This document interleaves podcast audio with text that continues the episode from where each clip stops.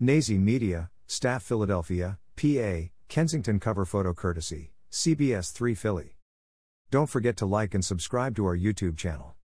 An SUV reportedly hit seven cars and a police car before coming to a stop in the Kensington section of the city yesterday. A6 ABC Action News report said the incident happened on the 3100 block of Jasper Street on Saturday afternoon. NBC 10 Philly. Police took a 32 year old man into custody at the scene. There were no injuries reported to the suspect or anyone else. The police did not make a comment about the arrest, but neighbors said the incident was the result of a police pursuit of the SUV. An investigation is ongoing.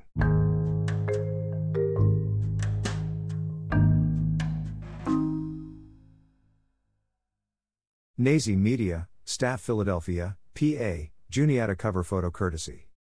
Don't forget to like and subscribe to our YouTube channel. A driver fled his vehicle and the scene after wrecking a vehicle and flipping it over in the Juniata section of the city early this morning.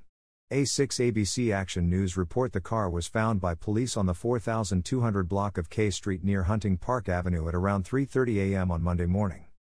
Photo: 6 ABC Action News.